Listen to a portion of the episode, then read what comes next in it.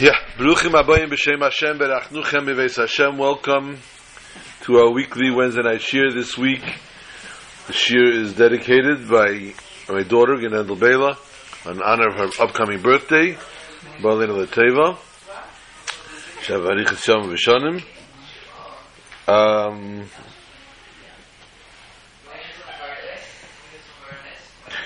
today is Ches Kislev was the yard site of my grandmother Shalom Miriam Basar Yosef. We've spoken many, many things, many times, many stories of my grandmother. So I don't know if we're going to actually go into any kind of quote unquote eulogies. Of course, we'd like to dedicate to Refu Shlema to Eliza Shlamis Bracha Bas Rachel Hinda, and also to Yisrael ben Chanarasha um, both in very, very dire need of refuah shalemas. They should both have a richas yom rishonim. Lange gesunte feilach yorim to this we say l'chaim. As tonight, more important than anything else, is of course Yutes Kislev. So, have a cup and have a l'chaim. If seltzer is your drink, then the drink of choice, so be it. If it's Sprite, if it's Fresca, if it's whatever it may be. Yes, slowly, please. Chaim, Chaim, Gut Gut Gut. Mm. Only be proper, of course, to start it off right, to, to do it right, with a proper Gut Yom Tiv Bracha, schon Teva, beteles Achasidus, und benake Achasidus, Tikose v'sichose. Okay, and then if that was heard over the recording. Teva, beteles Achasidus, und benake Achasidus, Which is the traditional greeting, of course, as we were told by the Rabbeim, on this day of Yutes Kislev. Yutes Kislev, we will discuss in Merza Hashem. Since tomorrow, tonight is Kislev, it's Rosh Hashanah, the Chassidus. But more importantly, we will begin, of course, as every week, with the Parshas HaShavua, Parshas Vayeshev, a very, very thorough, powerful Parsha. A Parsha with, we could almost say, if we would be able to say it on Teda, full of drama. From the dreams of Yosef to the selling of Yosef to the birth of Mashiach.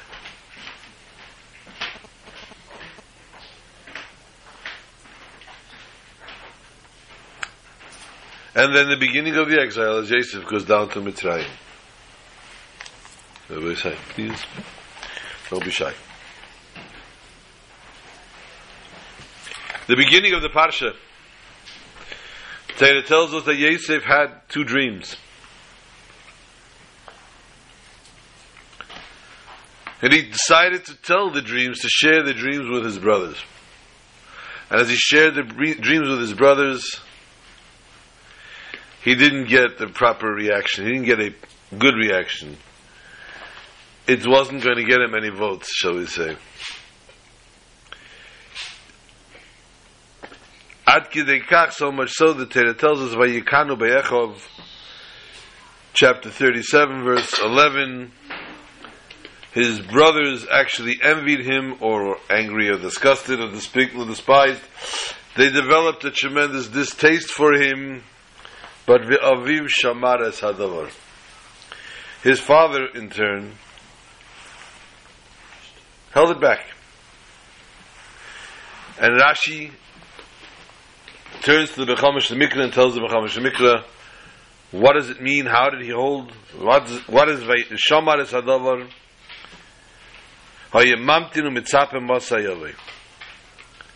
He would wait, he waited and anticipated when he will come. Of course, referring to the Geula Mitzvah. According to Drush, as we know, we've discussed, Teda is explained, Pshat, Remez, Drush, and Seid. According to Drush, It is known the general concept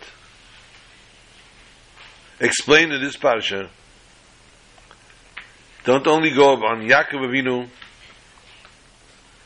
doesn't only discuss Yaakov Avinu, but rather all the brothers of the tribes, Yosef, and each one is a separate entity. But not only is it a biography, not only is it a discussion, but rather it teaches each and every one of us a lesson for generations to come. As we know, the work of our forefathers is a lesson to each and every one of us how to behave, how to act.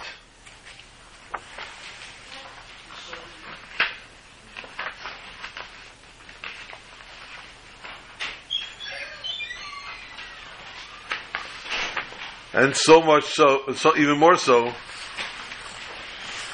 when we refer to, when we make reference to an act such as V'avu Shomer Hadavar.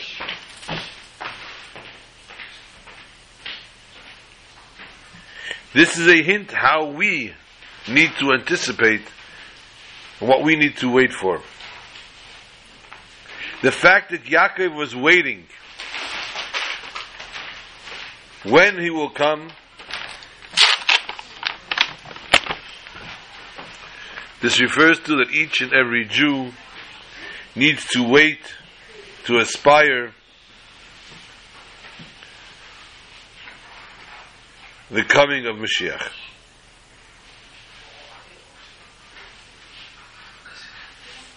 And we find in the continuation of the psukim the words of Rashi v'chein shomer emunim, and so too are the ones that keep the emuna, keep the faith, Rashi explains Shem Remunim refers to the fact that Bnei Yisrael are mechakim mitzapim for the emunasei shal HaKadosh Baruch Hu legol ha We, re- we believe totally, full-heartedly, that the Almighty is going to redeem us from this exile. And this too was by Yaakov's actions of Mamtin u'mitzapeh. In order to be Mekayim, the fulfillment of the dream of Yosef Atzadik, the Meluchas of Yosef over all his brothers, and he anticipated when will this actually come? When will it materialize, the coming of Mashiach ben Yosef? Which of course is Akdama to Mashiach ben David. It's like deviation. The drama of the of Yosef and his dreams. To go off a moment we find that the story goes on or not a story but the happening that continues. Yosef is told to go see where his brothers are what his brothers are up to. And he comes out to the fields he comes out and asks the ish the person, the Rashi tells us, refers to a malach that was standing in the fields. Have you seen my brothers? Now, needless to say, in those days, you couldn't track them with a GPS. You couldn't um, get a drone to go up and find them. But yet, this person said, I heard they were going to the Saina. They're going to the Saina. And so Yosef very faithfully picks himself up and follows the path to Dasaina. Torah tells us, as we all know, as he falls into the hands of his brothers, each one has a different opinion as to what has to happen with Yosef. The ultimate psak, the ultimate judgment, was that Yosef was a snitch. He spoke Lashon Hara about them. And the sin, or actually the corporal punishment of Lashon Hara, was death by poison, by a snake. And therefore, they tried and they juried and they put him up against everyone's tribunal and it was decided that he should be sold. Some he decided he should be killed. Ruvain said, Hold on. Hold him in the ditch. I have to go home now to father. Someone had to be with the father. I have to go home now until we can, until I come back. Let's not get rash. Let's not do anything. Reuben, of course, looking to save Yosef Tzadik's life. And Reuben says something very interesting. And the Torah tells us that he says there's an empty ditch. There's an empty ditch, and therefore let's throw him into this empty ditch. We'll throw him into the empty ditch, and we will see what to do with him. Why would that be a decisive moment to see what will be with him? Rashi tells us, this is again chapter 37, verse 12.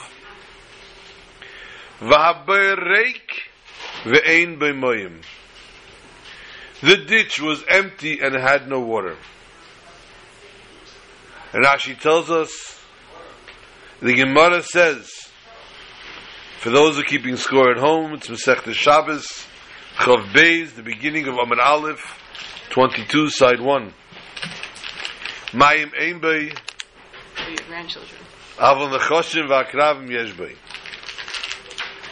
There was no water, but if there's a ditch with no water, then it means there are snakes and scorpions.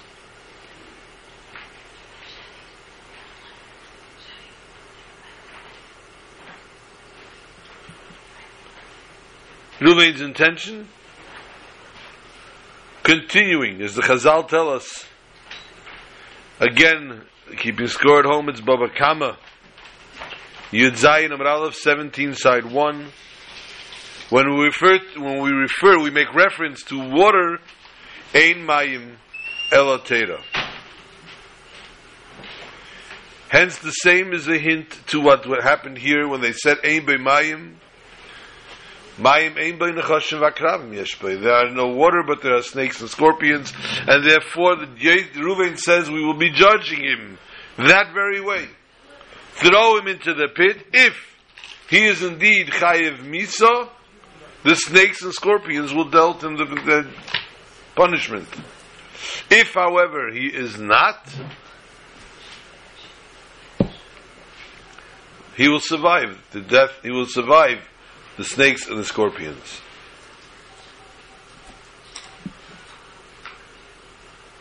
And so it's done. Yosef is thrown into a ditch. But why? The Torah, which is a Hida, a lesson to us. Why is the Torah telling us? Hamayim, aim mayim, aim boy.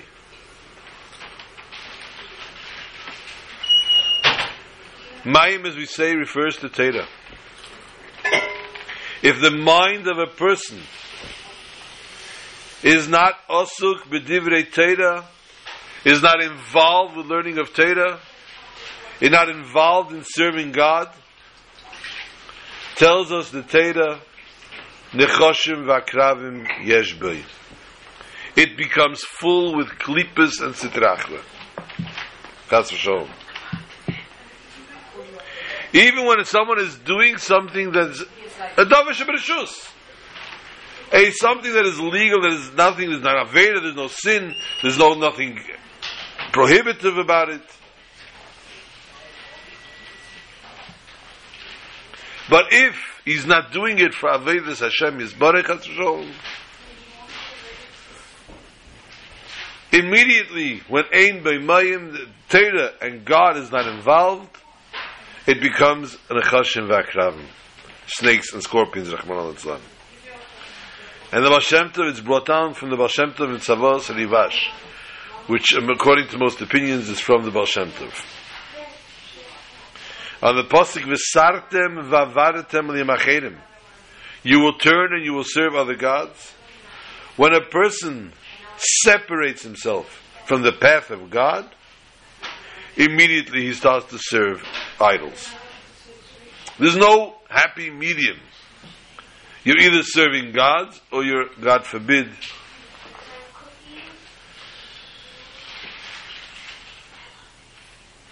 and this is therefore the point.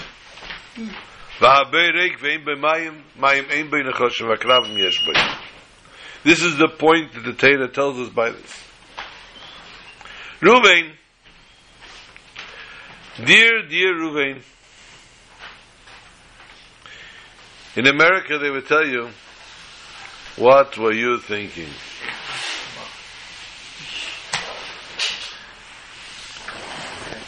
Because when Reuben comes back, when Yoshev Reuben al Reuben comes back to the ditch, yeah, it was no water, and it was no Yosef. Vayoshev Reuben al he turns to the Ber He was not there during the sale. Why says Rashi? Osukoya b'sakoya v'tanisai al shabilbil yitzui aviv.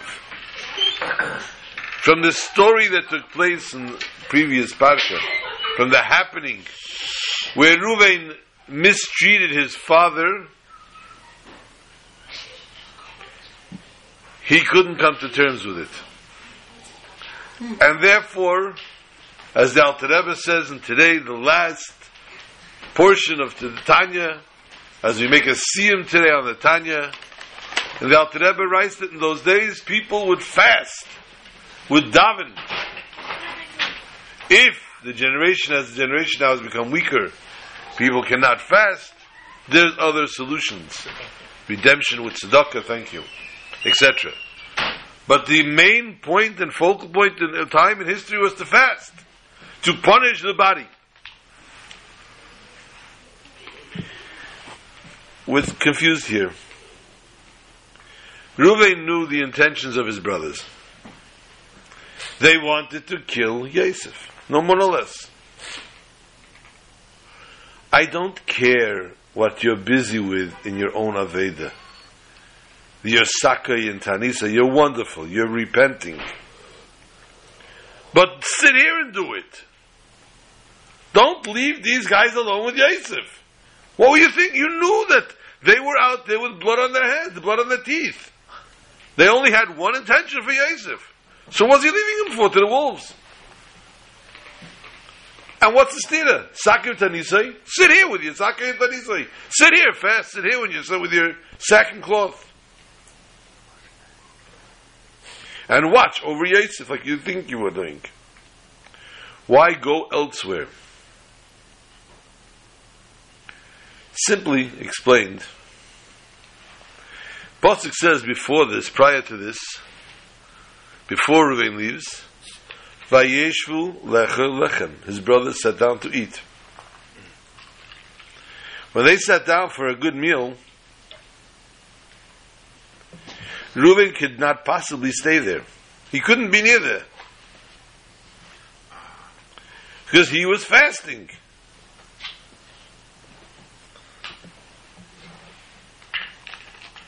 In that case, if everyone's sitting down to a meal and they're eating, and Reuven, who's fasting, is also sitting down, why are you here? Ah, you're here to hear what we're talking about. You're here just to listen and to spy on us. You're here to try to catch us by something. Now, it's difficult to explain. But fact is, the Shvatim were Shifta Yudke. They were holy people. Each one of them was a holy person. And each one of them had holy, holy neshamas. They were the children of Yaakov Avinu. But, as we read the Parsha, we tend to get a different opinion of these kids. And after all, they beat the snot of that little brother. they couldn't take his dreams. They couldn't talk. they had a jealousy developed because this brother is dreaming and they interpreted it. He doesn't interpret the dream, mind you. If you read in the Torah Yosef's dreams, he doesn't say he interprets it. He just says, this was my dreams. I had a dream that we were all gathering the stalks and my stalk stood in the middle and everybody's bowed down to mine. I had a dream that we had this cloud, the stars and the moon and the sun and they stood up. But he doesn't say. So that means that you're all going to bow down to me. He doesn't finish that sentence. He never translates the dream. But who translates it? The brothers. Now the fact of the matter is, according to halacha, the way a dream is translated, that's how it comes out. So the truth to be told, it was they made their own bed. They made their bed, they sleep in it, as we say in America. They made their own bed, and they said to him, Oh, that means you're going to rule over us? That means we're going to bow down to you? And ultimately, they even say to him, No, let's see what's going to happen now with those dreams. Now, in truth, of course, they were very righteous people, as we said. And therefore, it was actually a prophecy, what they said. Now we're going to see what happened to your dreams. They set the fruition of the dreams into motion. They set the wheel, they set the wheel rolling. So Yeruven could not sit with these people. Because although they were righteous, they had. I'm not even going to tell you that they had, God forbid, a flips another side to them. They're not, they had a wrong intentions in their minds. We can't talk that way about Shifta Yudke, and we can't talk about that any Jew. As we spoke that God wouldn't even talk Lashon Hara on Esav.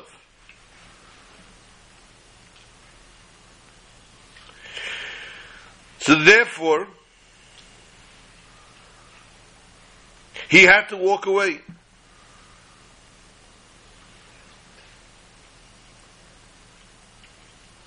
And it wasn't as if he could deceive his brothers and sit down with them and not, make believe he's not eating us, turn the things in his plate. He was wearing a sack. So you saw that this man was in, in, in, in repentance mode, as we say it. Therefore, he had to go away. He had to go to take make a distance between himself and his brothers at the time. Never mind the medrash that tells us that he went to look after his father. The regular simple shot, he could not be sitting together with his brothers because they knew that, that they would know that this is what he was implying by doing so. Ultimately, and we spoke many, many times about this, we've told this many times. Ultimately, in time in time in history, later years later, where the Roman emperor calls in ten great tzaddikim, and he says to them, and this is known as the Asara Aruge Malchus, something that's on Yom Kippur we recite, in the middle of the Aveda. On Tisha B'Av it's recited, in the middle of the Kinnis. It's something that's one of the highest,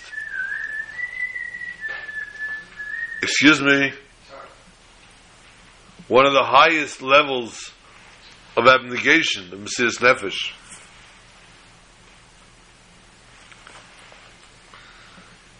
He calls in the ten holy sages, the emperor, and he says to them, Tell me please, halacha, what does your Torah say? If someone sells his brother, what is the punishment? And unanimously they said punishment is by death. Aha, says the king. Who died for the sale of Yosef? Therefore, said the emperor, no one has been ever at such a high level as the ten brothers until you today.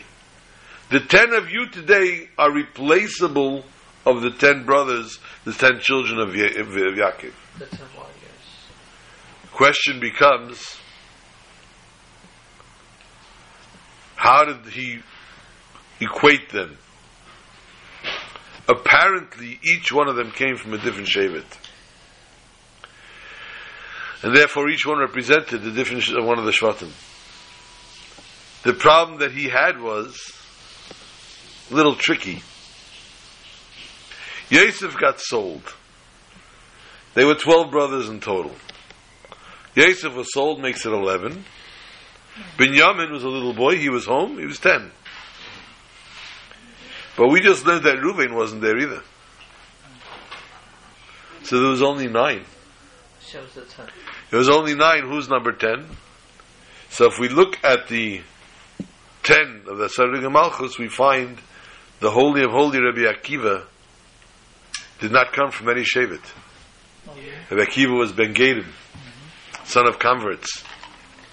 And the tenth one, the ten martyrs, and the tenth one that they were mitzdarif, that they brought together for the Mechiras Yosef, was Hakadosh Baruch Hu. They told the Almighty, "You are the tenth one in the sale," and therefore the tenth one in the Almighty's stead was Rabbi Akiva.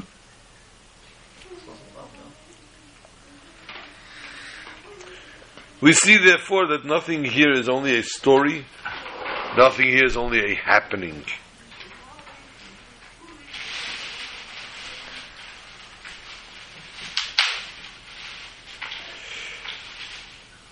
We see, of course, also the pasuk says he, that later the story of the birth of Mashiach. Yehuda goes to Timnah. The pasuk says, "Hine chamecha, eila Timnasa." Your father-in-law is going up to Timnah, chapter thirty-eight, verse thirteen. Lamed Ches Yud Gimel. Rashi explains. By Shimshon it says, "Vayered Shimshon Timnasa." Shimshon went down to Timnah. He was on the incline of the mountain. From this side you go up, or from this side you go down.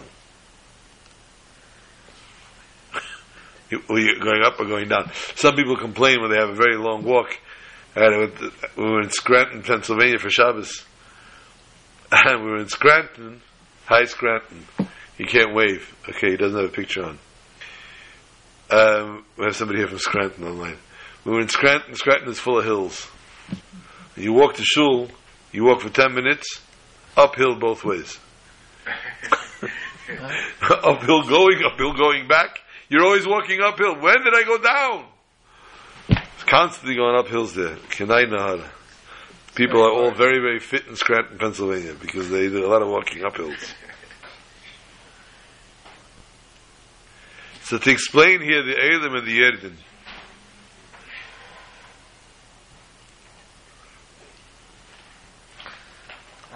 on a mountain, for those of you who have ever done mountain climbing, there's no stopping. Keep on going. You don't stop for a breather. You got to keep moving. You stop for a breather, you're just going to go backwards. You're on a slant, on a pitch. So also in our Aveda to the Eibishter, our service to God, miyale behar Hashem. It's impossible for a person to say, okay, I'm satisfied. Or as they say in America, I'm good. I'm a Jew at heart. I once asked somebody that. He says to me, he's a Jew at heart. I said, I don't know about you. I take my Judaism very seriously. And I know my Judaism is very, very vast. I also know, when I learned in school, is the heart is only the size of my fist. Or your fist. How do you put all your Judaism in that one little heart? you must be amazing.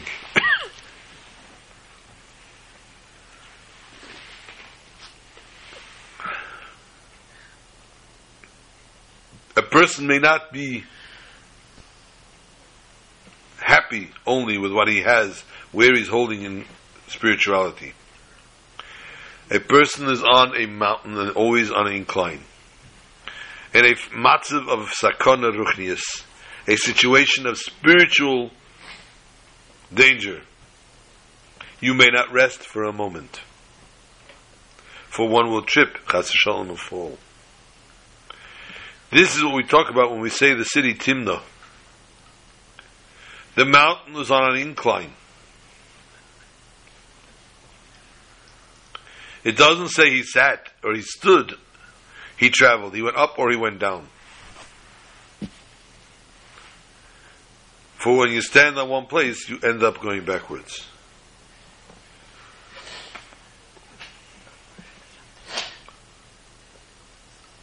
Told the story by the, many previous shiurim of the fellow that um, was told by his brother the Mashal Chassidus of Ilav Olul. Ilav Olul means that a person needs to constantly climb, constantly strive to go higher and higher. And he wasn't religious yet, the brother, but his Chassidish brother had learned here in Chabad. And the brother went back to Crown Heights and he stayed home. A few weeks later, he, his brother in Crown Heights invited him to come over. And he came for a Shabbos to his brother, and he walked into the house, he saw a picture of the Rebbe prominently displayed, and he passed out. They woke him up, what's nach, what happened to you? And he explained that after you explained, you told me this example of Ilav Olul, of rising higher and higher,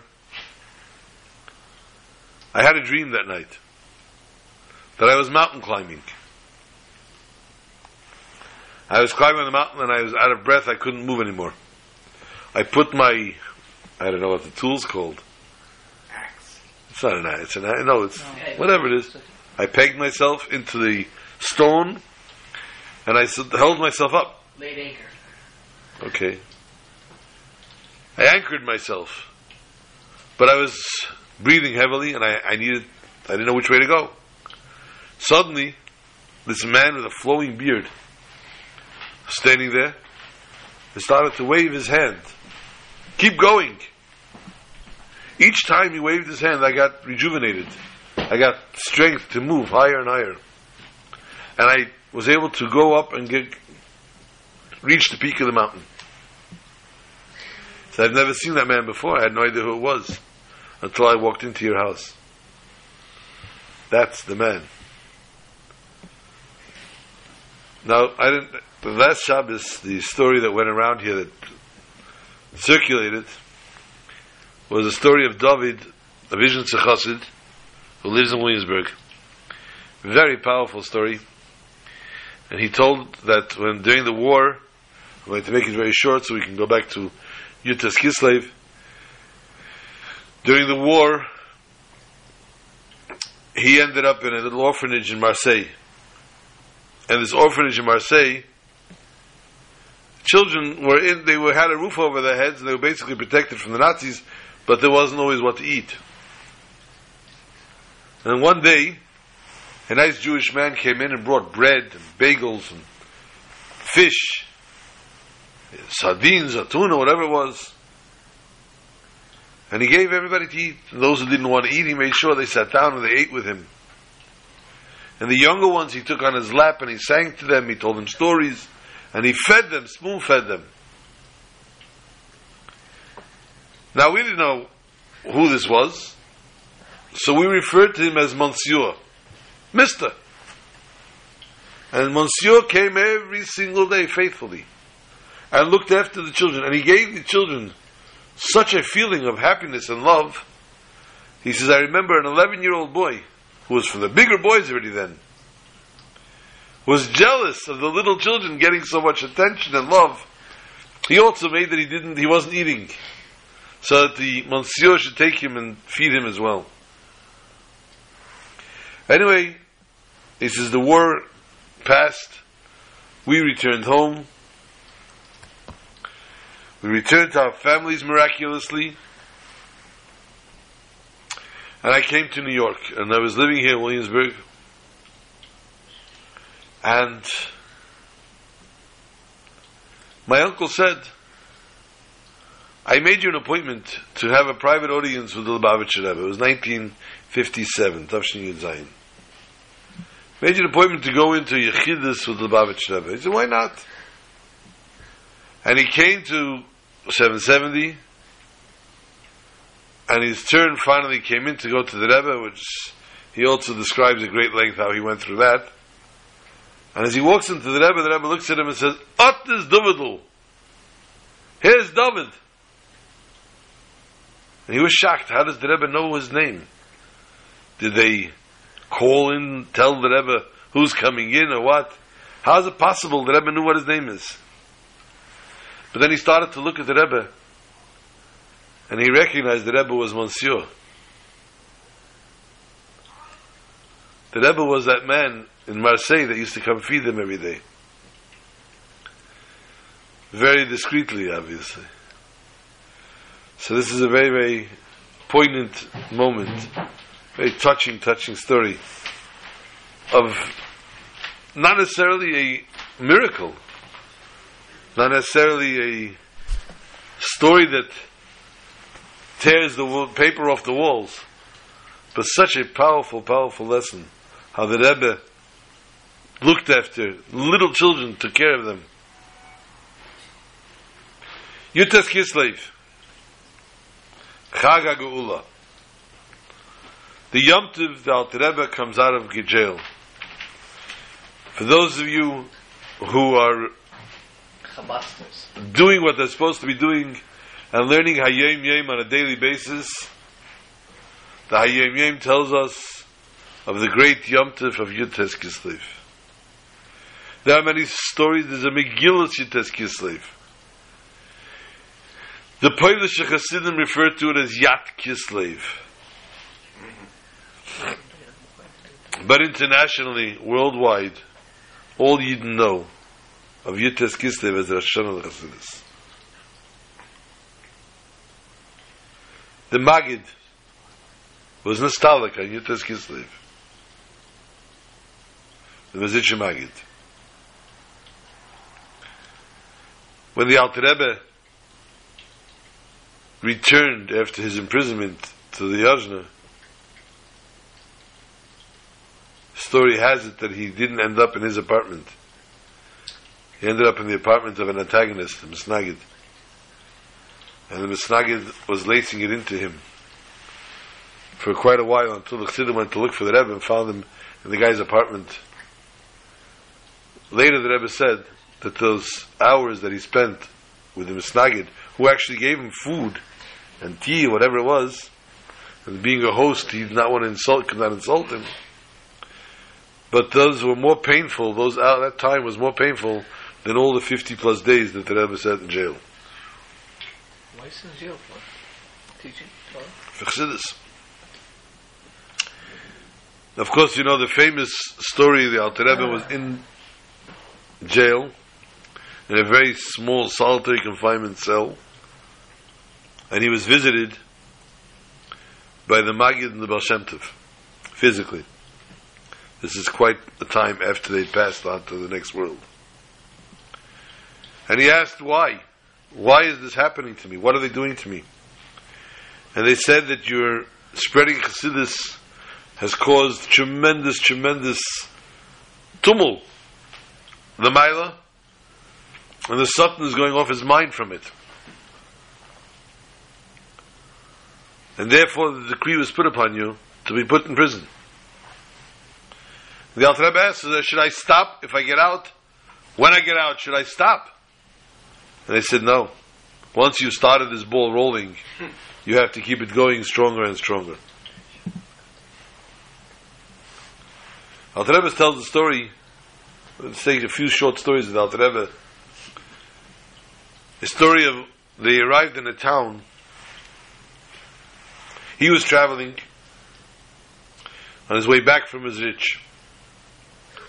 And he came into an inn, a Jewish inn. He couldn't, he couldn't move anymore. His feet were frozen, and he was in danger of losing his feet from frostbite. And he came into the inn, and the innkeeper brought him in and sat him down and revived him and massaged his legs. And he asked the innkeeper, I look around here, I don't see a shul. What do you do about minyan? Davening? Something. Him on Shabbos sometimes I go the town and sometimes Yom Neroyim. High holidays. He says, why don't you just move to the town? He says, Rebbe, how will I support myself? I'm living here for almost 50 years. The Rebbe asked him, how many people live in the town? There's about 100 families. So the Rebbe said, the HaKadosh Baruch Hu could find Parnasa for 100 families, he can't find for 101. By the way, he says, the Alter Rebbe, I'm a student of the Mazitcha Magid. All right. Mashem went out, the Alter Rebbe went into another, his room. A short time later, he came out, he saw the whole inn is packed up. Effort. To my eye, what's going on over here? He said, You told me to move. You told me to go to town. So the Rebbe says, Yibakuk. This old man had such a munah pshuta. After 50 years, he gave up everything because a Talmud of the Magid told him to. Hinted it. Alter Rebbe had a saying, Wer halt on, wer es, on, wer es hat gehalten, mein Klamke wird nicht sterben on Tshuva. Whoever held on to my doorknob won't die without repenting. The Frierdiker Rebbe said, it's quoted in saying, this refers to davening Nusach Ari.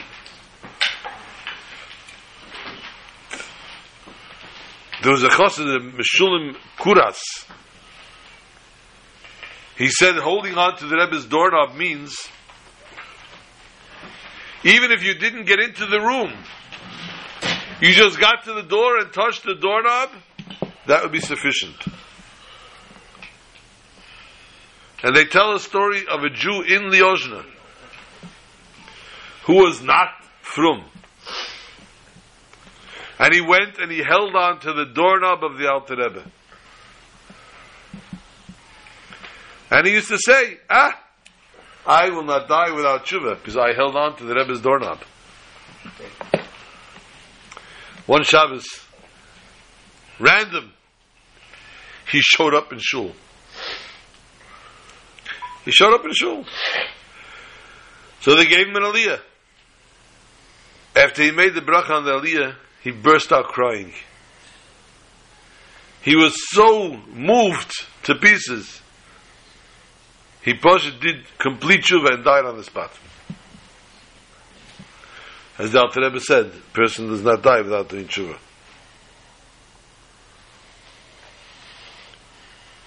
More powerfully so, I've told many times that we had a little issue when we were bochurim, and people wanted to write a letter to the Rebbe. We were full of trepidation. If you write the letter, and the Rebbe tells you something, and you don't follow instructions 100%, God forbid the repercussions. And this is based on a story of a chassid of the Alter Rebbe, who was walking on the street, and he found a letter the Alter Rebbe wrote to one of the chassidim. And reading it, he understood a horrific story with this chassid. This guy was bad news. He had some really bad secrets, as we say.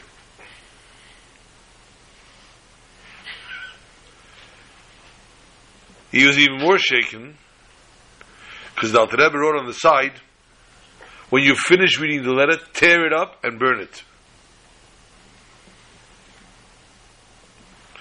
Chassid was very upset. First of all, learning about his fellow Chassid, and secondly, the rashness of his chassid, fellow chassid, not following instructions, and look what happened now. The repercussions are that I have to read this thing. And he went to curse out the guy. And the guy himself was shocked. He said, as soon as I finished reading this letter, I took it, I ran over to the stove, and I threw the letter in. What must have happened? Before the paper got a chance to catch on fire, the exhaust of the chimney grabbed it and pulled it out the chimney. Hence, bringing it out to the street. You see, says Reb Shmuel Gronim, the Mashpia, you must listen to every little instruction. The Rebbe said, tear it up, shred it first, and then throw it into the fire. Chassid felt that throwing it into the fire would be sufficient. But if the Rebbe said, tear it up, that's what he needed to be doing.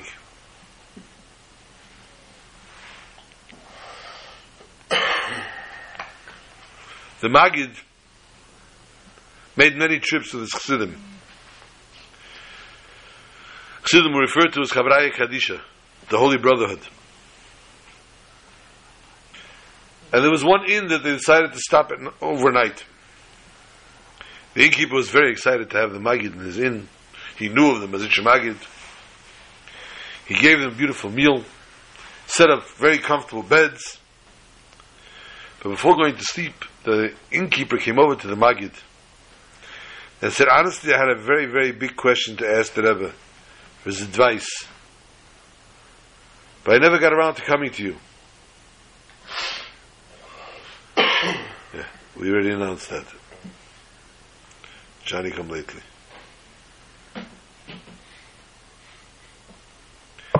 He I have this question I would like to ask, a very urgent matter. The Maggid turned to the Alter Rebbe and he said, see my student here, Shazalman? He's got a gleicha cup. He has a straight head. Not only that, he says, he has the neshama of the Rambam. So the Maggid said about the Alter Rebbe. And he'll merit to have a son like me. Do what he says. So the innkeeper followed the Rebbe's instructions, and he went over, and he asked Alter Rebbe. He said, "For many years I've earned a livelihood in this inn, but lately they raised the taxes very high, the rent went up very high, and I'm not capable. Should I move to a different inn? On the other side of the river, there's a better inn. Should I move or not?" And the Rebbe told him, Gemara says, Mshanamokel, Mshanamazal, table of Bracha. Move. Change of place brings a change of one's fortune, goodness, and blessings. Next morning, Alter Rebbe woke up. He finished davening, whatever he did, and he saw the innkeeper standing and waiting in the middle of the empty inn. It's bare, the walls are bare. And nobody's around. No tables, no chairs, nothing. The innkeeper explained, from the Gemara it says, Mimenu Eitzah. Get advice from him. You gave me an Eitzah, I gotta do what you told me. Immediately. As soon as you told this to me, I packed everything up and I moved it across the river. I had a ship, a ferry. And the I took everybody else across the ferry, you're the last guy. And the Alter Rebbe got on the boat, and as they're traveling across the river, a giant light, a bolt of lightning came down, and the entire inn went up in flames. The new one, the old one. The old one. Oh. In Chernigov, there was a famous chassid, very smart, rich fellow, distinguished man, beautiful mansion, wealth, honor, everything, and was a very meticulous person when it came to Torah mitzvahs as well. He kept everything he had to. Word got out one day that the nobleman heard Lashon Hara about this rich Jew, as well as other wealthy people, that they were cheating on the taxes. And it was very large money. And to be facing serious charges. The Jews of the city, uh oh, he's flashing his badge. Department of Treasury, IRS, there you go. One of the fields in Atlanta, Georgia, works at the IRS. No, the two of them ultimately, after everybody effort, did all the effort that they could to try to save them and try to deter this. Two were arrested and they were sent to Siberia. Before he left to Siberia, he was sitting in prison in Chernigov, and the Rav of Chernigov was a chassid, Reb David Tzvi Chein. He sent a message he needs to meet Reb David Tzvi before he goes. Reb David Tzvi came in,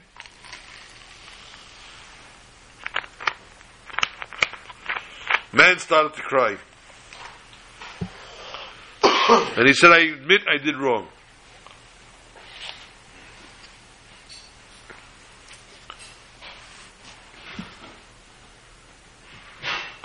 I use a Chabad Siddur.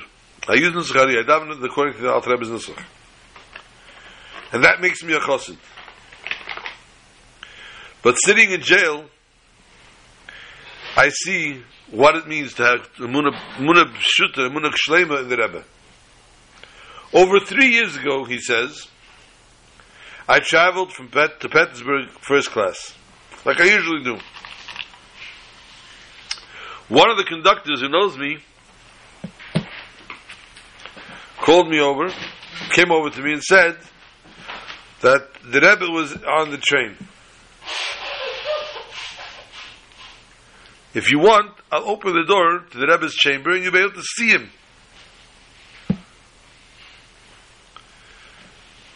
This was exciting.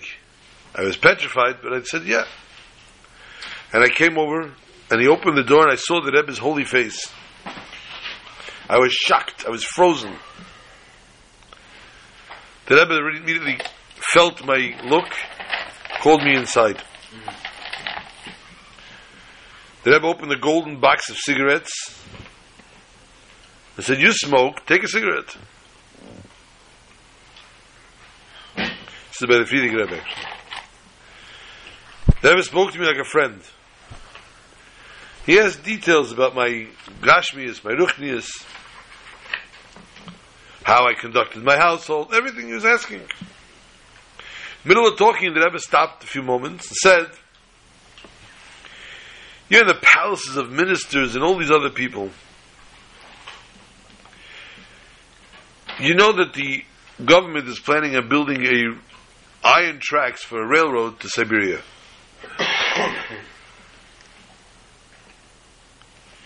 you have enough pull.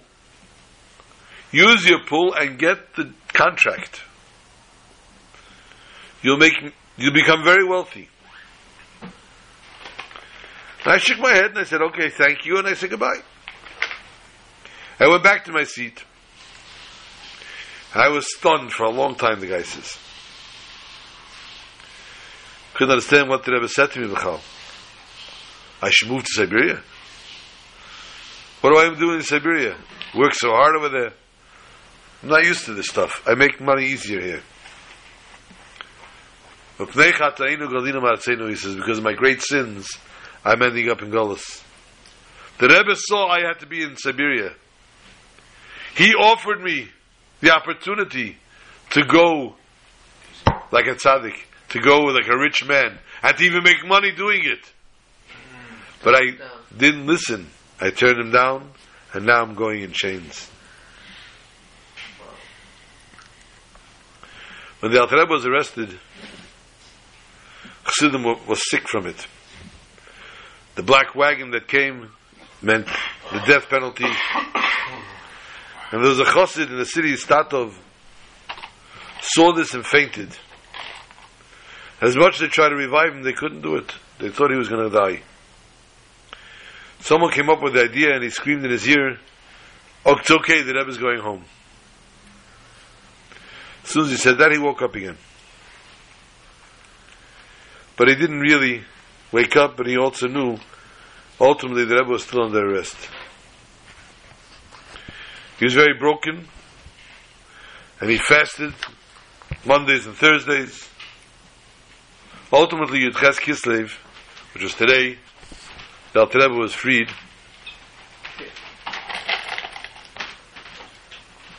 He was released. He was told he's going to be freed. Chassid was fasting towards evening. At this Kislev, the of the Mezritch Magid, Chassidim had a Farbrengen. They drank mashke and everything. Chassid was very tired. He fell asleep at the Farbrengen. The Haradoka, Rachmendel Haradoka came to him in a dream. And he said to him, although you're a Mekushar to the Alter Rebbe, and not to me, you're connected to the Alter Rebbe, I will tell you a secret. Only Chassidim that are truly Mekushar to the Rebbe have the Rebbe come to them and reveal what I'm going to tell you happens above. Today, as you know, is the Yemelula of the Mezritcher Magid, the Rabba Magid. And in the Yemelula, the Tzaddik says, Divrei Teira, and all the Neshamas come to hear him. Describing what happened in heaven. The Mendel listed all the Neshamas that came to hear the Teira of the Maggid. And exactly where they sat, the positions. Excuse me, the to the right of the Maggid, that he's to his left, etc. The Maggid spoke and concluding his talk burst into tears and said, My student Reb Zalman is sitting in Tfisa. Chassidus is in danger. I'm asking all of you a favor. Suddenly Rabbi Shimon Bar Yochai appeared. He arranged a beis din which concluded that the Alter Rebbe had to be freed. This the Chassid heard from Mendel Haradaka of what happened in heaven in a dream. And at that point, immediately they heard that the Alter Rebbe was indeed released at that very moment when the Ariza, when the Rabbi Shimon Bar said he should be released.